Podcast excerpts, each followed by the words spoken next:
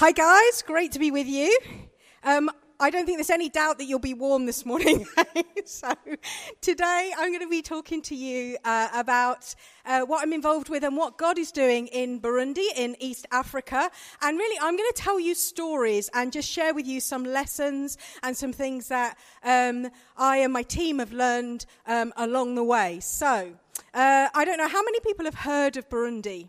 Uh, probably those from Gateway Church Swindon, which is where I'm based. So I know they've heard of Burundi. But anyone else, you heard of Burundi? Okay, a few of you. Often when I say to people I'm working in Burundi, people say, Where is that? Or is it a country? Um, yes, it is a country. It's right in the heart of Africa, tiny little country, and it's only about the size of Wales. So it's very small, but God has given us some very big promises. Um, I first went to Burundi in 1999. I was a teacher and uh, I taught in the UK for uh, 11 years, and then I felt God called me to go to Burundi. For me, this happened through uh, being at a Bible week, the Stoneleigh Bible Week, not unlike uh, Newday, where I met someone who invited me to go. But long before that, God had put the nations in my heart. And I bet for many of you here, the reason maybe that you've chosen this track is because you feel something stirring in you. And I would encourage you, take that seriously. Don't dismiss it. God is at work. And in, you know, in your, uh, when you're this kind of age and God can put things in you and then you make the decisions based on what you know God's call is on your life, that's a powerful thing. So, uh, for me, I went off to Burundi first of all when I was 32 years old. Before that, I'd done two weeks in Africa and I'd done a mission trip to China just for a few weeks. So I was very naive. I didn't feel like I knew what I was doing. And I was working in an orphanage. At that point, Burundi was in the war, and uh, many children had been orphaned through the war or through their parents' um, dying of HIV, AIDS, or other diseases. And uh, hopefully, you can see on that screen there some of the um, some of the littlies that we were working with. Well, those children had uh, obviously grown up, and the director of the organisation that I was working with, she said to me that she needed a teacher. So I went to Burundi thinking that I was going to be a teacher of 18 children. And when I got there, she said, Oh, no, actually, God's spoken, and we're setting up an international school um, and God's told me that you're the person to do it. And my response was, God, you got me here under false pretenses. I have no idea how to do this. One of the things that we all need to learn is actually we can't do things on our own. We need to depend on God. And sometimes uh, that often means that we are our most effective when we are leaning on God and when we're depending on Him. When we get into trouble is when we think that we, we know how to do it. So, in a way, I was in a good place. I had no idea what to do, but God was with us and people helped and ended up setting up a school for um, orphan children that was then open to the public. And we ended up with government ministers' children and um, all sorts of officials' children with us. So it's a real mix. We had black and white and rich and poor. And we had the two main tribal groups in the school together, which is Hutus and Tutsis. And at that point, they were in war with one another. So it was quite an amazing thing, really, that God was doing then. And a lot of children were saved. It was a Christian school. Um, oh, wrong way. But I'd like to tell you about this young guy, Marungwa. You can see there um, the guy in the centre, young guy Marungwa. He was age eight when I first met him, and Marungwa is very key to this story. And I know yesterday you were hearing about God's heart for the poor, and I want you to, to capture today as I just share this story that Marungwa, at the age of eight, recently orphaned, is now been raised up and is heading up our work in Burundi. And that's what God does when He gets hold of people's lives. So follow His journey, you'll see Him appear. But uh, at that point, um, Marungwa and the other kids um, would sometimes come down and have sleepovers. Um, they would come and do cooking and come and have chicken dinners just to give them a bit more personal attention. And I had always wanted to adopt Marungwa and some of the other children, but I was single and I couldn't. Um, then, God told me to leave Burundi. And it was really confusing because I'd given up everything to go. I'd lived there for three years. God had given promises about what He wanted to do. And then God told me to go back to the UK and not to go back into teaching, um, not to get full time work immediately, but to wait on Him. And as it happened, I ended up working for the Newfrontiers group of churches for several years. But Burundi was always in my heart, but I never thought I'd go back. But every single day I thought about the kids and I thought about Marungwa and I wished that I could be back with them. And then one day over Facebook, I got a message from Marungwa. And this was in 2010. And Marungwa wrote to me and he said, Why did you leave us? I wanted you to be my mum. And I was like, man, what have we done to these kids? I need to go back to Burundi and I need to explain. And basically, to cut a long story short, God made a way for me to go back. And so in 2010, I went back to Burundi. Marungwa then was 21 years old. You can see him there. I met some of the other kids and saw them again who'd been in the orphanage. And the man at the top right there is a man named Everest. Now, Everest had been our school administrator. He'd helped me register the school with the government uh, when I'd been living there. And he picked me up from the airport when I went to Burundi and he said to me, Donna, would you like me to take you to see the rural areas of Burundi. And so I jumped at the chance. When I'd lived there, it was during the war. We hadn't been able to get out of the city. We'd once tried, and we got caught in crossfire. So that was it. For the three years, I never really saw the rural Burundi, and most of Burundi is rural. So Everest took me up to his home village, and uh, we went up to a place that he calls Prayer Mountain. And when we got there, he shared with me a vision that God had given him. And he said to me, Donna, in 1993, God brought me to this place and he told me that wherever my eyes can see, I will see transformation. And on that map there, you can see that Burundi is surrounded by Congo, Rwanda, and Tanzania, three nations and God promised that we would, He would see transformation in all of those nations. And in that moment, I knew that God was calling me to get behind Everest and support him in seeing this vision come about. But I said to Everest, Everest, how are you going to do this? Are you going to plant a church? And he said, For sure, God has told me that I must, but I don't know how to do it. And he said, It's transformation of the heart and it's transformation of the land. And I said to him, Everest, have you heard of something called farming God's way? And he said, Yeah, I've heard about it, but I don't know, I don't know what to do about it, but I want to start it here. And at that point, I was working with a team in Zimbabwe that was focusing on farming God's way, which is a way that brings uh, 10 times more crops than normal farming. And so it brings people right out of poverty and uh, obviously out of starvation. And so I thought, ah, I'm here for purpose. God has sent me. And so I decided that I would get behind Everest and help him um, in his vision. So I said to Everest, What are you doing? What are you doing with this vision of transformation? And you know, when God, when God speaks to us, um, he'll often put something small in front of us. And he's just waiting to see will we be faithful with what we've got in front of us? Or will we wait for the big thing to come? And I've learned over the years that time and time again, God is like, be faithful with the small and trust me to multiply it. And I think that's a kingdom principle that we need to live by. Well, Everest um, had, oh, gone too far. Everest had uh, studied agriculture and he knew that those big longhorn cows that you see up there are really not good for Burundi. They're all over the country, but they, um, they eat all the crops and they're kind of considered like a status. So here, where you'd see somebody who has like a car or something that says status, in Burundi it's these cows. And so you'll get families that are starving but they have a cow and they won't, uh, they won't eat their cow because they'd rather keep it as a status symbol. So it's really a really bad thing in the mindset. And so Everest wanted to change this. And he brought in, with his own money, he bought two Friesian cows that he imported from um, Rwanda, uh, Tanzania, sorry, and he brought in these cows, and he wanted to show people that if you had the Friesian cows and you milked them, you would get 10 to 15 litres of milk a day. The, the Ankole cattle, the longhorn cattle, you only get one or two litres a day. Now, Burundi is one of the poorest nations in the world, and uh, many children die at a very young age because they're not nourished properly. And so, to have such an amazing source of milk um, as nutrition is just incredible. And yet, people had it kind of the opportunity, but they weren't really taking it. And for two years, people laughed at Everest But God had spoken to Everest, and God had said, The problem in Burundi is cows, and the answer is cows. And God, uh, sorry, Everest took God seriously. And that's another lesson for us. If we think God is speaking, you know, yes, we need to get the counsel of others around us and pray into it. But often, what God says doesn't make any sense to anyone else. And the people in Everest village, they thought he was just telling nonsense and uh, couldn't see how these cows would help.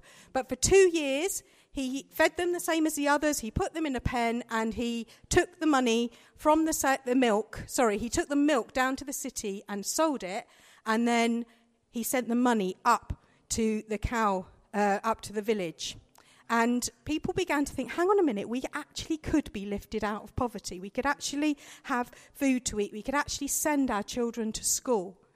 And so, after two years of people laughing at him, people were saying, Oh, we want these cows, we want these cows.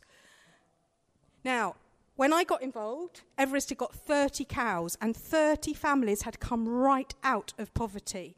Their lives had been completely changed from literally just having nothing to suddenly having an income that meant that they could pay medical bills. Like I say, they could send their kids to school. So, this promise of transformation, I believe, is a promise of the kingdom coming on earth.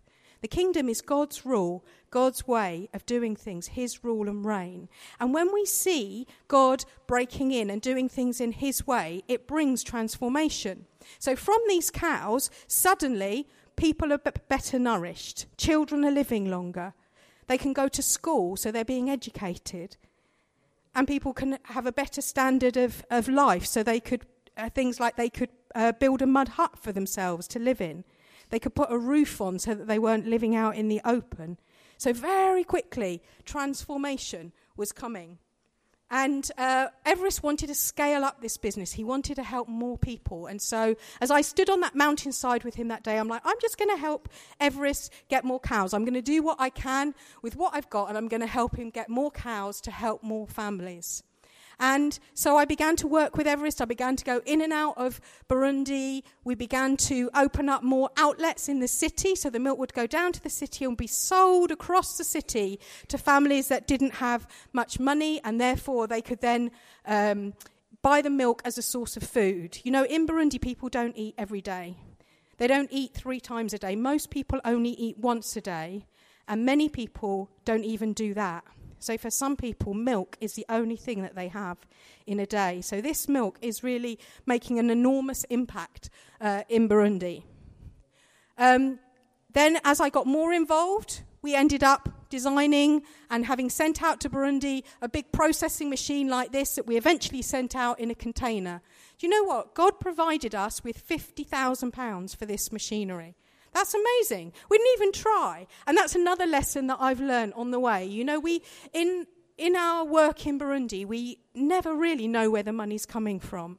But when God asks us to do something, He provides. And He did provide for all of this equipment and for us to have it shipped out so that more people could be helped. It was God's heart. But then God spoke to us and God said, I don't want you to think just about the rural areas. I want you to plant a church in the city. This is the capital city in Burundi, a place called Bujumbura. Not very much like London, not very developed at all. Burundi is always also one of the least developed nations, but we felt God was saying for us to have a base in the city. Then God provided us with this piece of land, a, place of, a piece of land that we call City Gate. And uh, it's quite a large piece of land. It used to be the site of one of the worst massacres in Burundi.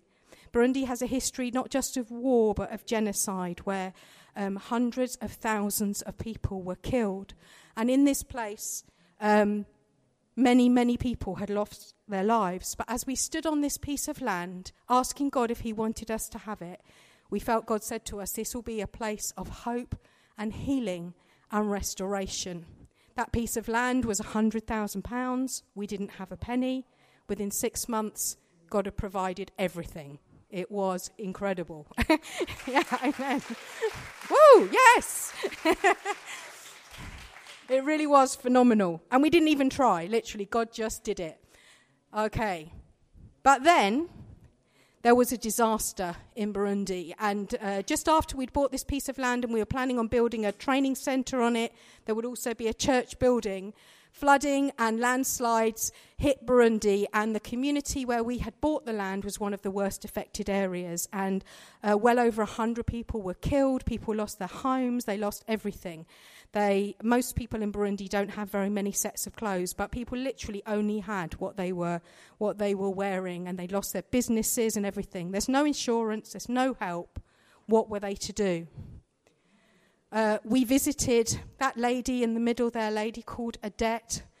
She'd lost five of her six children. I don't know if you can see, the pictures are not very clear, but in that uh, top right hand one was her house that was completely devastated by floodwater. She'd been outside collecting water with one daughter, Vanessa, who's pictured there, and the, the uh, water had come down from the mountains, gone right through her house, and killed five of her children and just caused devastation. And just like, God, really? A place of hope and healing and restoration? It's like a place of devastation, but we're seeing God turn it around. Um, now, at the same time as this disaster, there was also a group of people that were living in the most uh, horrendous conditions. Whoops, I'm going wrong, sorry. Charama, the Chirama community, our friends, the, the forgotten people living under bits of straw um, ah, and plastic. And nobody was allowed to help them. We wanted to take food in. The government said to us, No, we'll arrest you. But we felt that God said, No, I've joined you to these people for a reason and I want you to, to help them. And so we began sending crisis support to Gatunguru and to uh, Charama, the two communities that we were working in. And we began to send milk from our milk business to the malnourished children. You can see there children just in a terrible state because they'd had no help for many, many months. There they are, enjoying their milk. So we, at the moment, we're sending um, half a litre of milk to over 200 children every day, and it's really making a massive difference. They're much healthier as a result. Um, I don't think this video I had a short video for you, but we haven't got the technology to play it, so I'm going to whiz past if I can. Now, one of the things I've learned is that when God speaks, He often then you often get something that happens that makes it look like God didn't speak and makes you question it. And so, just as we were beginning to support these communities, there was a crisis in Burundi, uh, a political crisis, and there was lots of uh, fires and demonstrations and people being killed. And Everest, who I was working with, had to flee the country, and he's still living in another country. He ended up handing over the work to me. And again, I ended up with one of those moments where I'm like, really, God, I don't know how to do this. I don't know what, what you want us to do here, except that you want to bring transformation. And God spoke through Isaiah 61. There's a passage in Isaiah that says, The Spirit of the Lord is upon me. And it talks about how He's called us to bring good news to the poor and how He wants us to see the captives set free and how He wants us to see those who are mourning comforted. And oh, I'm not doing very well on my technology here, am I? Sorry. ah. Do you know what? Somebody help me. I shouldn't really be allowed out in Burundi because I can't even operate a PowerPoint. right, there we are. Right. Ah. There we are. Right. So we took this passage really, really seriously. And, and I was really crying out to God because I'm like, what's a white woman doing in Burundi? Like trying to, ah, trying to lead this work. I feel like I'm not even touching it and it's going, what am I doing?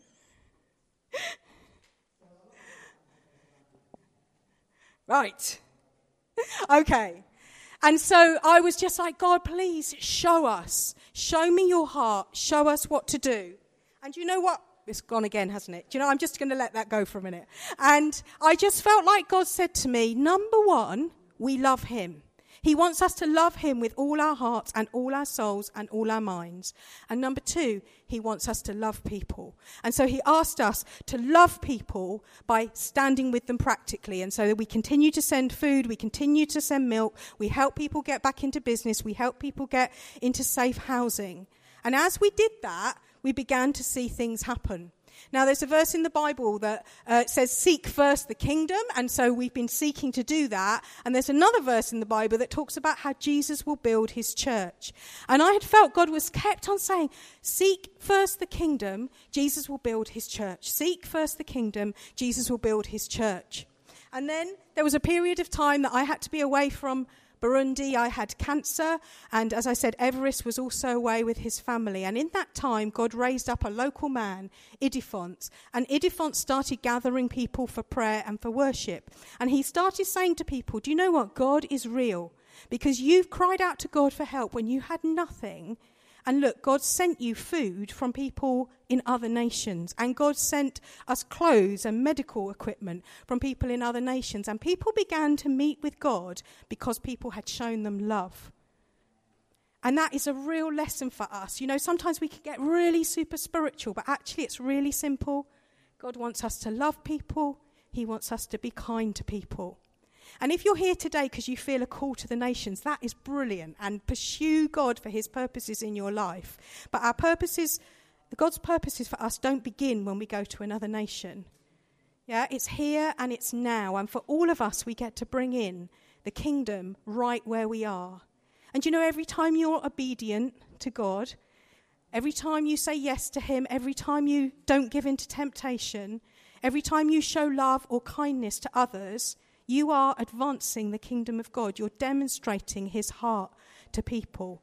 And so, actually, mission is right here and now. Wherever we find ourselves, we're on a mission. We don't need to wait. We don't need to wait until God speaks to us and says, Go to another country. And yes, he does have those plans and purposes for some of you, but don't wait for that. Don't think, oh, in a few years' time when I'm older and I'm just going to get the, the call of God and then I'll go and do something amazing for him. He's like, no, I made you to be image bearers. I made you to demonstrate my love to the people around you, to bring in his kingdom here and now on earth. You know the Lord's Prayer that uh, where uh, Jesus was teaching the disciples to pray, and he says, You know, your will be done on earth as it is in heaven. And he wants what heaven is like, that place of perfection. He wants us to start uh, trying to, to, to go for that, believing for that now here on earth. So, where we see suffering, He wants us to do something about it. He wants us to reach out. He wants us to show love. He wants us to give. He wants us to go.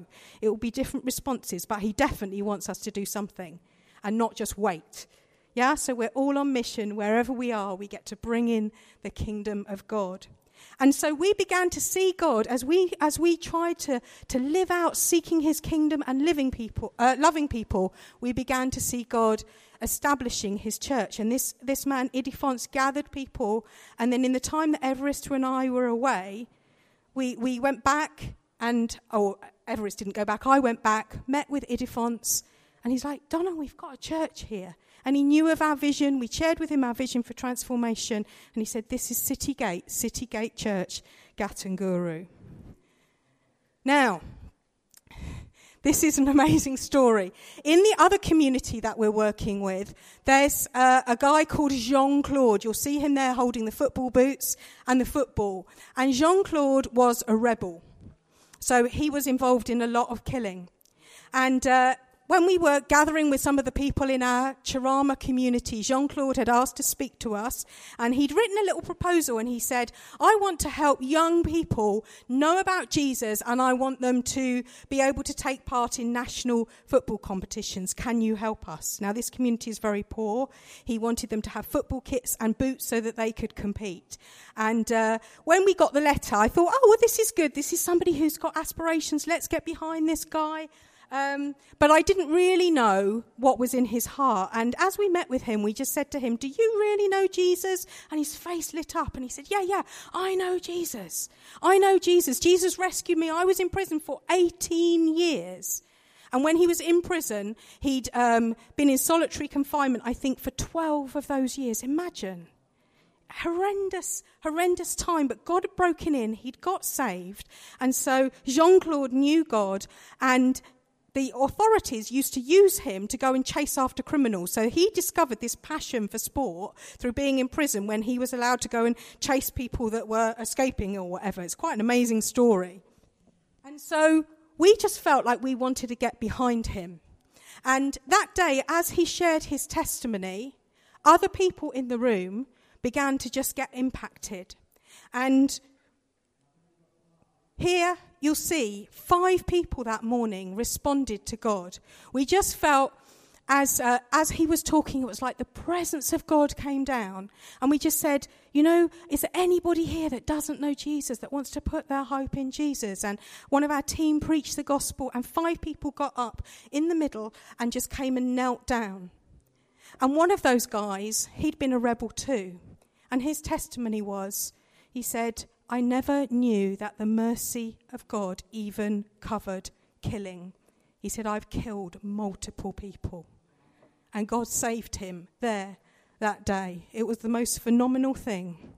And now, the guy Jean Claude that I just showed you with the football, we just met with him and I was out in Burundi just a couple of weeks ago. And he said, I've got, I've got 70 young people that I'm discipling. And he said, I don't want them to make the same mistakes that, that I made. And he said, you know, can you, can you help me? Can you, can you get behind me? Can you support me? Can you help me with the kit so that I can gather them? And so now we are, uh, somebody in my church is, is using his passion for sport and trying to get football boots and kits and contacts with football clubs. And we're trying to get loads of equipment sent out to Burundi, which is amazing. You know, God can use whatever passions he's given you. Don't write them off. And so um, this passion for sport is reaching young people. It's amazing. Oh, oh, that did work. Lost it again. Right.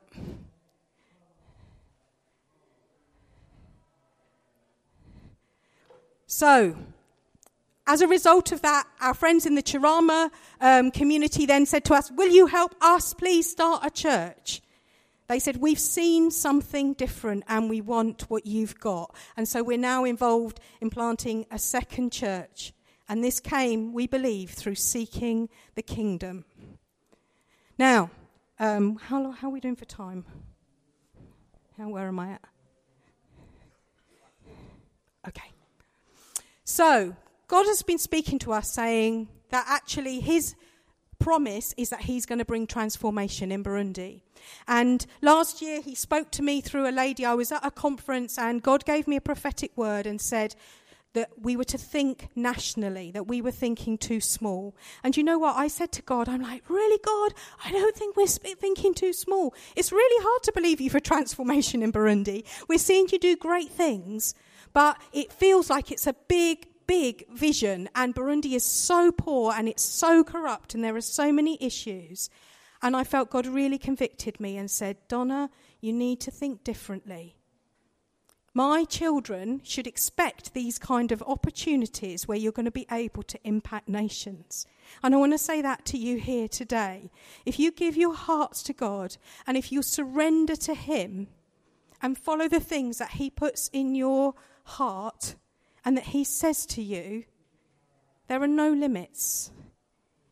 We need to let God lead us. It's not about us going and being arrogant and independent and thinking we're going to save the world. We can't do it but, but God will use us through the power of His Holy Spirit in us to help us bring change in our towns, in our cities, and in the nations. And He has big, big plans that He wants to use us in. And I want to really encourage you today don't write yourself off, dream the big dreams. And so, for us as a team, we felt God was saying to us, you need to think differently. You need to think nationally, not just how you're going to help your communities, but how you're going to see transformation come in this nation. And he, we felt God was saying to us, there's three lanes that you're to run in. The first, of course, is the gospel, salvation, and church planting. The second is something for foundations for farming, which I'll talk about in a minute. And the third is our Milk for Transformation enterprise that I was just telling you about.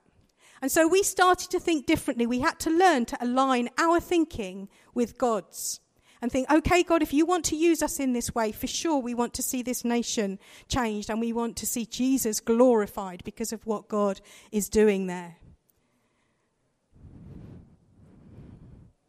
We had a prophetic word from a lady who said, I see massive farmlands, I see massive reproduction. I just see massive food. Instead of there being food shortages, I just see the land becoming so productive and the blessing of God just shining down on that nation. And the Lord is saying, Do not be discouraged. Amen. The time is coming. The time is now. Now, you might remember at the beginning of the story, I told you about something called Farming God's Way. And I'd said to Everest, You know, did he have a passion to start it? And he did. But because of the various challenges, we hadn't been able to. But when we got this prophetic word, we said, Actually, now now is the time. Let us work towards it. And so we began to train people in foundations for farming. Now, I've got an amazing story to share with you. So, we began this training uh, using people that had been trained where it was pioneered in Zimbabwe. And we gathered initially a group of 20 uh, 20 or so people and we taught them how to teach uh, how to farm in this way. It's based on god's ways of doing things as revealed in the bible not man's ways. So they don't plow you, you and you uh, put that thick you may be able to see there all the straw that's mulch it's what we call god's blanket that protects the soil. And when you farm in these ways you get at least 10 times more crops than you do using traditional farming methods. So, for us in Burundi, where people live off what they can grow, this is going to be amazing because this can actually put an end to starvation in Burundi. We truly believe that. And this was just last year that we were um, starting to teach um, foundations for farming. But you know, just as we started, as I said to you a moment ago, sometimes when God gives us a promise and when God gives us a word, it then gets challenged. And just as we were about to plant, we'd done a little demonstration crop and we found this pest on it. It's called the army worm. It's destroying crops all across the world. And we found it in Burundi, literally three days before we were due to plant maize in the ground that we'd prepared. And we were like, what do we do now? If we plant the maize, it's going to be destroyed by this pest. And we cried out to God as a team. And amazingly, a friend of mine, Nigel Ring, who was in another church, sent me a text. And he'd shared with his church for prayer what was going on in Burundi. And the person in his church had had a, a scripture from Malachi that says, Your crops will not be devoured. I will rebuke the devourer for you so that it will not destroy the fruits of your soil. So now we, had a, we now had a, a, a challenge, and we're like, okay, God, if this is really you speaking to us, we're going to plant and we're going to use all the land that we've got and all of our resources, but we risk our crops dying and being eaten, and we go nowhere but we're like, actually, no, God has spoken. We need to take a step of faith. And that's another lesson that I've learned on this journey, and I'm still learning, is that we need to take a step before we then see the, the, the answer of God come. And so we said, okay, we're going to take a step of faith. We're going to go ahead and we're going to plant. And that very afternoon, we had an email from the team in Zimbabwe that we'd written to, and we said, Can you help us? Have you ever had this pest? And they hadn't, but they said, We've heard if you spray it with washing up liquid, it will die. So we got a sprayer and we filled it with washing up liquid and we went and sprayed it on our crops. And sure enough, this pest died. And we're like, God, that's amazing. In Rwanda, the neighbouring country, the government has brought in aircraft and they've sprayed all of their crops across the nation with pesticides, which damage the land. But we'd taken a step of faith, and God came through, and God showed us how to kill this pest with washing up liquid, which is available in Burundi. Isn't that amazing? And so then we went and bought sprayers and we went and bought loads of washing up liquid and we sent our teams around to all the communities around us to spray their crops as well so that we could love them and save their crops as well. And you know what happened? We got incredible growth from our crops. And I don't know if you can see those pictures. The one on uh, the other side there, that's man's way of farming, and then God's way of farming over here on the right. And so people were amazed. And you know, there's a group in Burundi called the Imbonerakure, and they do a lot of killing and a lot of torture. And I'd had a run in with one of the chief, the chief guy, actually, who'd come to me and he's like, Why are you here? Why are you here? You need my permission to be here. And I'm like, We're here to love and serve this community. We, we love these people. We're here. We're Christians. We want to serve them. We're here to church plant. And he said, I'm a Christian too. He said, but now is the time for us to stop doing things in the ways of God and we will do things in the ways of man. And he said, You will come. You will report to my office tomorrow. And we were terrified because this group do nasty, nasty things to people. And you know what? The next day, we actually asked him to come to our land. We didn't go to his office. We had advice. We were advised not to. He came to the land and he came up to us and uh, we shook his hands and, and he said, he said, You, he said, pointing at me. He said, You, you, you, I've been talking about you. And I told him our plans for this farming God's way. I told him what we were planning and doing. He said, I've been giving testimony about you in this, in this community. I've been telling them that there's this lady coming. She's going to teach us how to farm and she's going to teach us how we can make more food so that we don't starve. And he said, how do you do this? And so I started to frantically tell him everything I could about foundations for farming. And he's like, no, no, I want to know actually how do you do it? And I was like, okay, okay, okay. And I was really, my heart was pounding. But I began to explain to him how we did it. And he said, why have you taken so long? We need you in this place. And his, the headquarters for this group are right where we have our piece of land.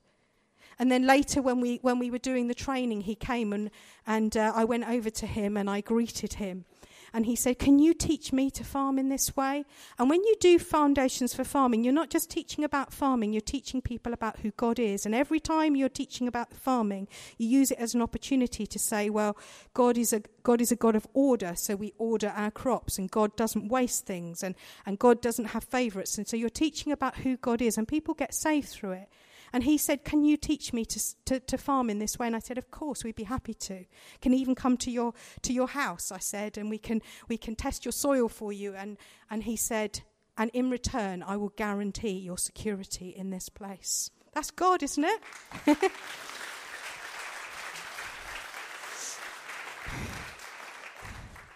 and so we had an abundant harvest that was not devoured by the army worm as God has pr- had promised. When God makes a promise, it's a promise kept. And we had absolute abundance and great rejoicing. And you know, these communities had been so despairing and so lacking in hope.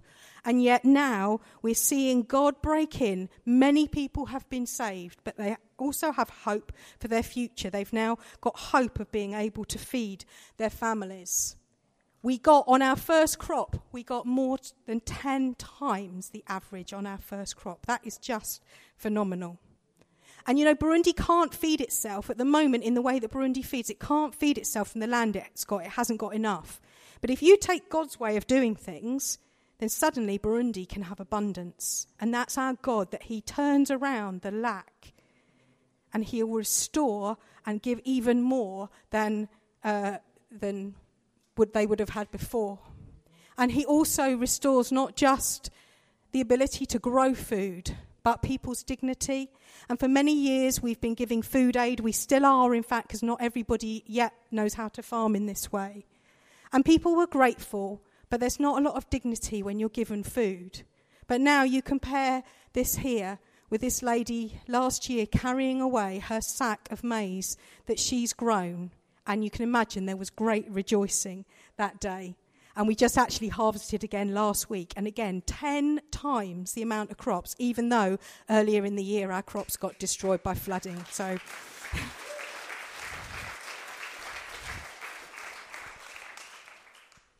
And you remember I said that God gave us a promise for that piece of land, a place of hope, healing, and restoration. Those 50 farmers that you can see pictured there, they're our latest trainees and they're standing on that land in Gatunguru that has already become a place of hope and healing and restoration. When God speaks, God is faithful and he keeps his word.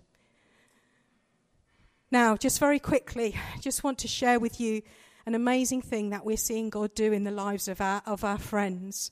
A few months back, we, we shared this scripture. We're meeting with our, with our leaders of the communities, and we felt God highlighted this verse to us from Psalm 113. He raises the poor from the dust and lifts the needy from the ash heap. He seats them with princes, with the princes of his people.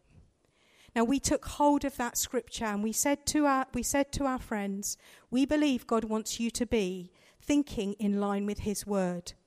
And you know how I showed you Marungwa at the beginning, you know, a young orphaned boy that actually is now he's now leading our farming training and he's leading our our leadership team for our churches and God's lifted him up.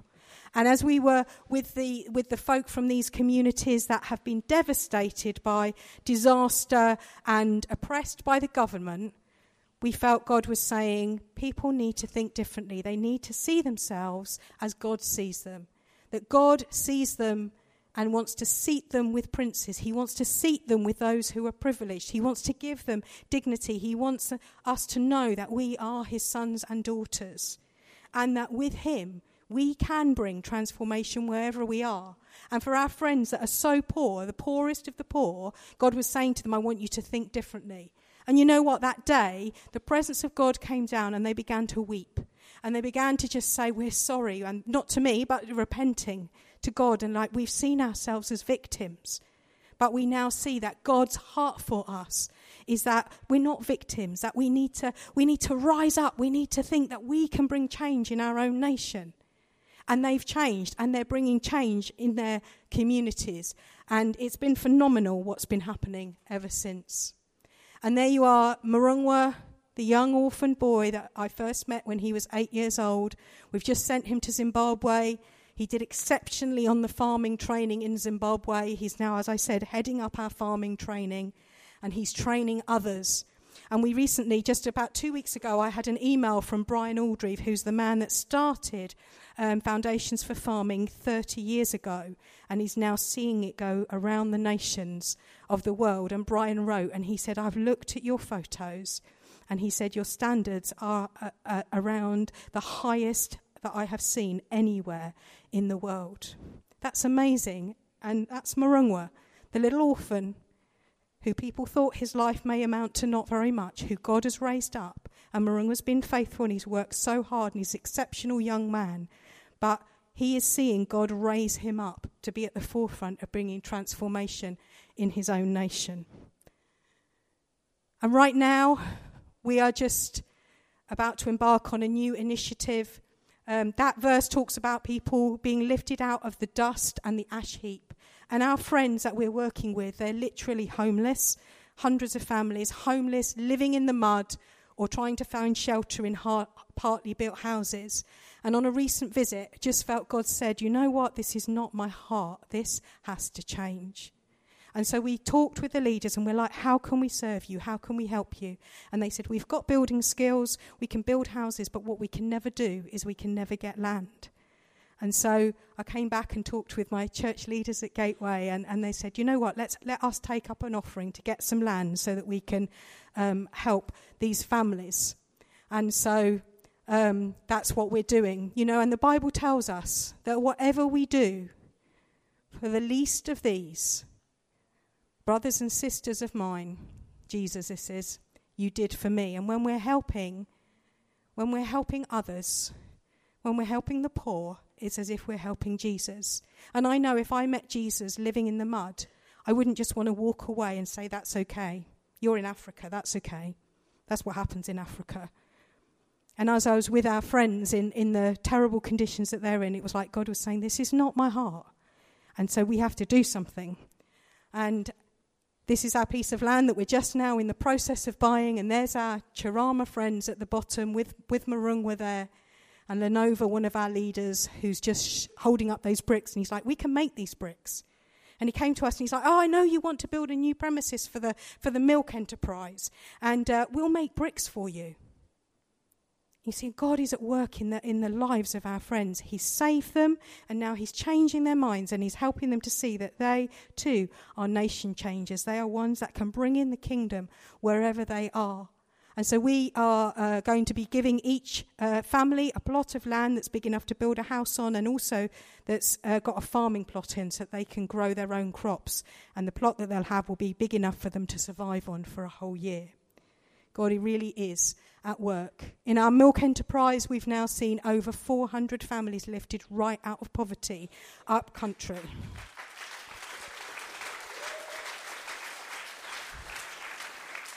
Because Everest, one man was obedient to God. The problem is cows, and the answer is cows. And now over 400 families, thousands of people. Burundian families are big, like often have like 10 kids. So that's a lot of people that have been lifted out of poverty, and we're now starting it in a new um, area. God has provided us with a piece of land. We feel He's giving us new territory. We want to build a purpose built place for um, our milk enterprise so that it can expand and be taken out across the nation. We have no money right now. Maybe if I ever get to speak to you again, I'll be able to tell you what God did this time. But uh, we're waiting on Him at the moment for that one. And then I'm just going to skip to the end. What a faithful God we have. God is amazing. Yeah, and look at what God's done in Burundi. And please be encouraged that, that God wants to use you to bring change and transformation wherever you are. Mission right here and right now, as well as to the ends of the earth. Amen.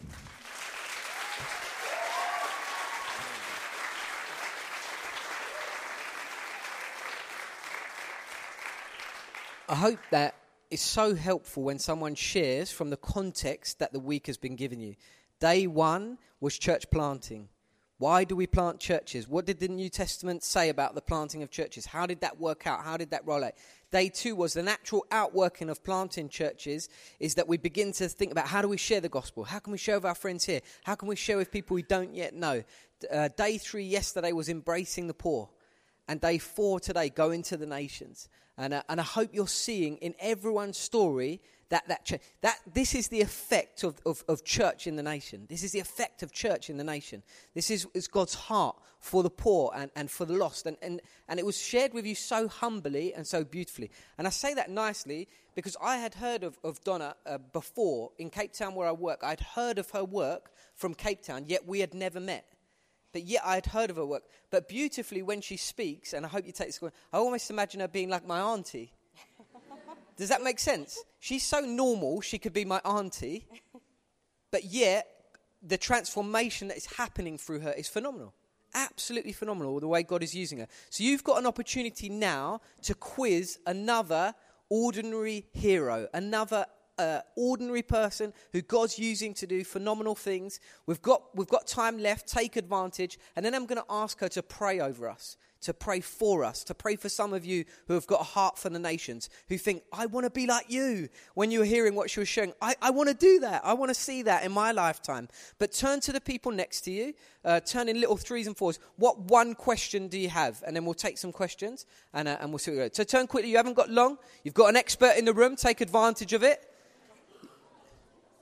What question have you got? And then I'm going to pull you and we'll take some of the questions. Okay, right. I want as much time as we can. If you've got a question in your little group of three or four, if you have a question, just raise your hand right now. Okay, you were first with two hands in the air. Stand up, stand up and shout it out, and we'll. So I'll repeat it again. When you were called, how did you know, uh, and, and, and how did all of that work? Good question. so I think for many years it was just a sense in my heart that when I heard the nations being talked about, I just would feel something. And I'm like, I don't really know what that is, but I kind of felt like, I think even before I was actually a Christian, I kind of had a passion for Africa. And so I think God does put things in us that's that's for a reason. He's made each of us unique. And therefore, I think the things that you're passionate, the things that, you know, you get excited about that bring life to you, take those seriously. And then, um, and then the very specific thing came when actually one of the elders' wives in our church had heard a lady speak at the Stoneleigh Bible Week who was talking about her work in Burundi, a lady called Chrissy Chapman. And uh, my friend Maria just felt that I needed to meet Chrissy. And so it wasn't anything really that I did. And I think that's the other thing. Actually, God is more than able to do what He calls us to. We don't have to make it happen. Our job is to surrender and to be obedient when He speaks. So I think He will work out, it's His call. He will work it out. We're His sheep. The Bible tells us we're His sheep. We hear His voice. And obviously, we need to submit things to elders and, and make sure we're not, we're not making crazy decisions. But actually, I think God puts it in us, and He will then um, in his way that he knows will reach us, he will give us that opportunity. And then it's the moment of like, God, do I go for this? So for me, when, when I met Chrissy and she invited me to Burundi, and uh, she said, Will you come? She and this was August, and she's like, Will you come? And uh, in September, and I'm like, No, I've got a job. I can't just come straight away. I said, And I need to hear God. And I did. I went back and I prayed and I talked to my leaders and I asked God to confirm it. And, and in that case, God did it quite quickly. Within about 10 10 uh, days actually i knew that god had said go and then i and then i prepared to go over the next few months so but don't try and make it happen. That would be my advice. Don't make it happen. Trust god pray and and let god work it out and then surrender. That's great. Here's a plug. I said it was a journey. Tomorrow's session in this mission stream is hearing the call of god and we're bringing uh, Livy's going to be in the room. I'm going to be here. Um, we're going to really uh, wait on God in that. And some of you are feeling a strong sense of call. Come in the room tomorrow. We're going to have people praying over you, people praying for you, and just sense how we can help you with hearing God, hearing God's call. Go through some practical examples of from our lives of where we've done that, where we've heard that, where we've stepped out. So that's a plug over. Question. Next question. Yep, you are next. Go for it when you're called to a country, how do you move there and start life? Like, how does that happen? To be honest, I think that's really difficult to answer because I think it would depend on what country you're, you're going to. Um, what I think would be worth saying here, though, is some of you in this room, I believe, God is going to call you to the unreached peoples of the earth. And some of those nations that are the closed nations that you can't, you can't turn up and say, Oh, I'm a missionary you, they wouldn't let you in. You'd probably be put in prison or killed or something, persecuted. And so, I often a way into a nation will be through your skills. And actually, when I first went to Burundi, I had to go on a humanitarian aid contract, and you could get in as a doctor or a teacher. And because I was a teacher, I could get in. And for some of you, you know, if you've got, say, a passion for engineering or teaching or medical things, that will be your doorway into the country. And so, if you are feeling a call in your, eh, on your life, I'd really ask that you, that you encourage you just to seek God and say, God, what decisions should I be making? What courses should I study? And let God gu- guide your future. He knows where He's called you, and He'll, he'll direct you along the path. And then, when you get a bit closer, there'll be those around you that can say, you know, actually can help you with the specific, specifics of the nation that God is calling you to. But just keep seeking Him, and He, he will do it. Okay, still got time. Yeah, right at the back. How did language? How do you, how did language work out for you? You are speak. you are asking that question of somebody that is useless at languages.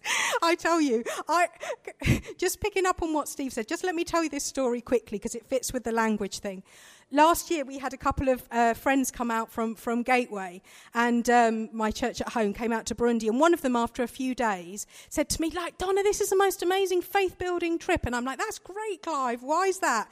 And he said, he said, because I'm just learning if God can use you, God can use anyone. He's like, he's like, you are so ditzy. And the reality is, I have struggled to learn the language and I still need translation. And so I do advocate if God is calling you to a place, I definitely would say learn the language, learn the culture. And yet I have so struggled that I still don't have it now and I have to rely on others to translate for me. So it, it hasn't disqualified me, but generally I would say lang- that, you know, to, to learn a language. But actually, Marungwa, in the purposes of God, Marungwa now actually sees me as his mum and he, he, he calls me his mum, and I see him as my son. And because he was brought up in, a, in an orphanage run by uh, English and Canadians and Americans, he speaks English. And so actually, he translates for me, which is amazing. So God has his ways. okay, yeah, go for it. So, how do we do random, uh, kind things while we're in our community and while we're still at school? So, I'll broaden it a little. How does the call of God, what does it look like in school? Now? What does it look like? If you're feeling stirred by this stuff, what does it look like now? It's a good question. I think if you're thinking of that, I, I think God is going to put some opportunities before you for each and every one of you. Because actually, all around us are people that are broken and hurting and situations that, that need change. And so actually it's about it's about our hearts and it's about looking out for others and just saying, God, what would you what would you have me do? Help me to see, Lord, the world through your eyes. If you pray that prayer, then I think you see you will see those opportunities. And if you say to if you say to God, look, let me represent you well. Like I said at the uh, earlier, you know, in Genesis it talks about we were made to be image bearers, which means we get to represent God to those around us. So we don't need to do anything clever.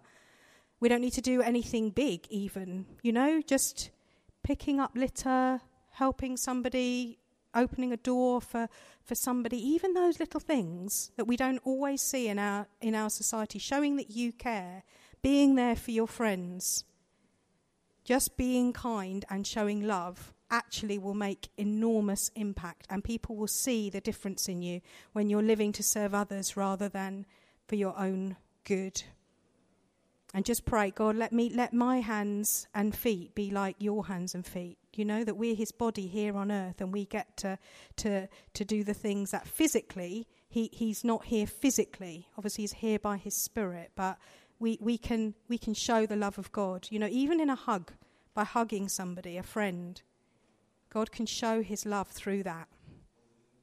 That's great. Right, I've got time for a couple more. Got two more. Anyone? If not, we're going to do something else. You sure? Going what? Oh, okay. Go on, go for it. How did God provide the large sums of money that have been yeah. t- uh, talked about? Go for it. Okay, so what happened with that piece of land in, in particular? So we knew that the land was £100,000. We took up an offering in my church in Gateway, and 18500 was given. And then we needed, obviously, over more than £80,000 more. We were at our hub conference in Dubai, which is our, our conference for the regions beyond churches. And um, Steve Oliver, who leads our family of churches, had given an announcement in the morning that there was a piece of land that we wanted to buy in Burundi that had been a killing field. And he wasn't asking for money, but he's, I think he said, you know, we've, we've got a bit of it, but we, we need a lot more. I can't remember the exact figures.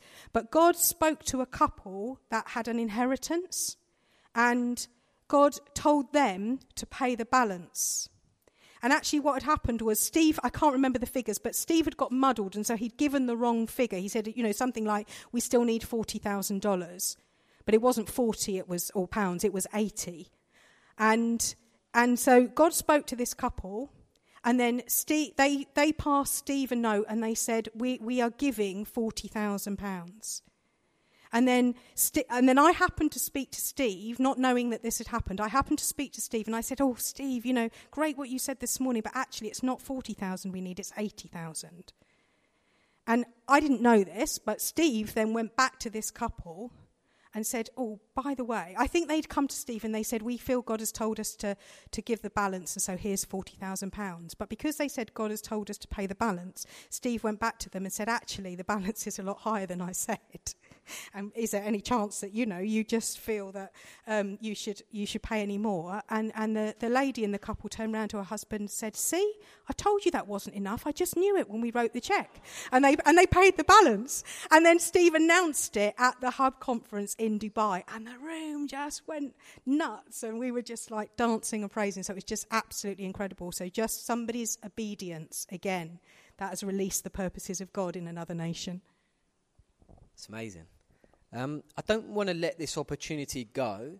Um, in one way, we could end now. It's a hot day. We could leave and go and have lunch. Um, but I think more has been done probably in your heart than that. Um, for some of you, a sense there's this, this feeling of, I, I really want to catch that. I really want to catch what's, what's been shared. I really want to catch faith for that. And, uh, and, I, and I think that's something of, if that's you and you know, when, when going into a closed nation was mentioned, you were like, oh, I, I, want to, but I want to. Ca- I, need faith for that. Um, if you've said, I, I just want this to be kind of my story, I want your story to be something of my story. If that's you and you know specifically, and I mean really specifically, we're all called to serve the poor. That's the gospel. We're all called uh, uh, to, to, to, to, to partner with this. But if you very specifically know that God is, is stirring you and you need faith for what He's calling you to in the future, I'd love you just to stand. And I'm going to ask Donna to pray for you. So take a second. Take a second and then stand. Great. Yeah, Father. God, thank you. Lord, that you, first of all, you, you, you redeem us, Lord. You save us, Lord. You rescue us. Lord, with your loving kindness, you draw us. And Father, we thank you that you have saved us. Jesus, we thank you that we, we are reconciled with you, that we know you. But Lord, thank you that you don't leave it there. Thank you, Lord God, that you have plans and purposes, Lord, to catch us up in your in what you are doing, Lord God, in in in the nations of the world, Lord God, that you want us to be those that, that bring transformation, that's, that get the privilege, Lord God, of, of, of seeing your kingdom come, Lord God. And Father, I just want to pray for every person here today, Lord God, for each and every one that has responded to you. Father, I thank you. And guys, just as you stood then, I just felt as you just stood, God just said, I'm raising an army. And just thank you for responding to God. And, and Father, I pray, would you pour out your spirit, Lord God, on, on, on these people here today, Lord God, these young people, they're their lives ahead of them. Father, I want to ask that you would um, empower them with your Holy Spirit. Father, I want to pray that you would protect your, your call on their lives, Lord God, that you would give them, that you would give them words, that you would speak to them through scripture, Lord God, that you would, um, that you would just put the right people in their paths at the right time time. Father, thank you. We don't have to make these things happen. Lord God, you will do it. And I ask that today you would just deposit in everyone's heart that is responding to you, Lord God, those seeds of faith, Lord, that you would grow those seeds in these days. Father, I pray that for these young people that they would be established in you, Lord God, knowing you, loving you. Lord God, loving your word, loving the church, being rooted in, Lord God. And Father, that in your, in your time, that you would propel them, Lord God, into your purposes in the nations, Father. Lord, I pray that they may know you leading them and guiding them, that they may know your voice saying, This is the way, walk in it, Lord God. Father, would you come? Would you pour out your Holy Spirit? Lord, thank you that we don't have to make it happen, Lord. It's all about you and you doing things, Lord. And Father, I just pray that for every young people person here that's responding to you, Lord, I want to pray that that that Lord you would you would enable them, that you would empower them, and Father, that they would just have hearts that would be surrendered to you.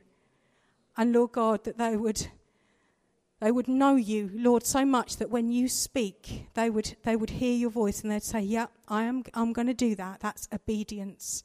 Doesn't matter what my friends think. But Lord, that these, these young people would be sold out for you. And God, that they would bear much fruit, Lord God, that they would be part of your mighty army in these days, Lord God, to take your gospel, Lord, to the ends of the earth, Lord Jesus, for your glory. Lord, that you may have worshippers from every tribe and tongue and nation.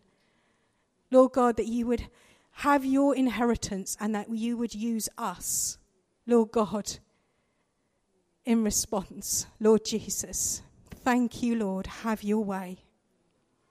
Seal what you're doing today, Lord God, we ask in Jesus' name. Amen.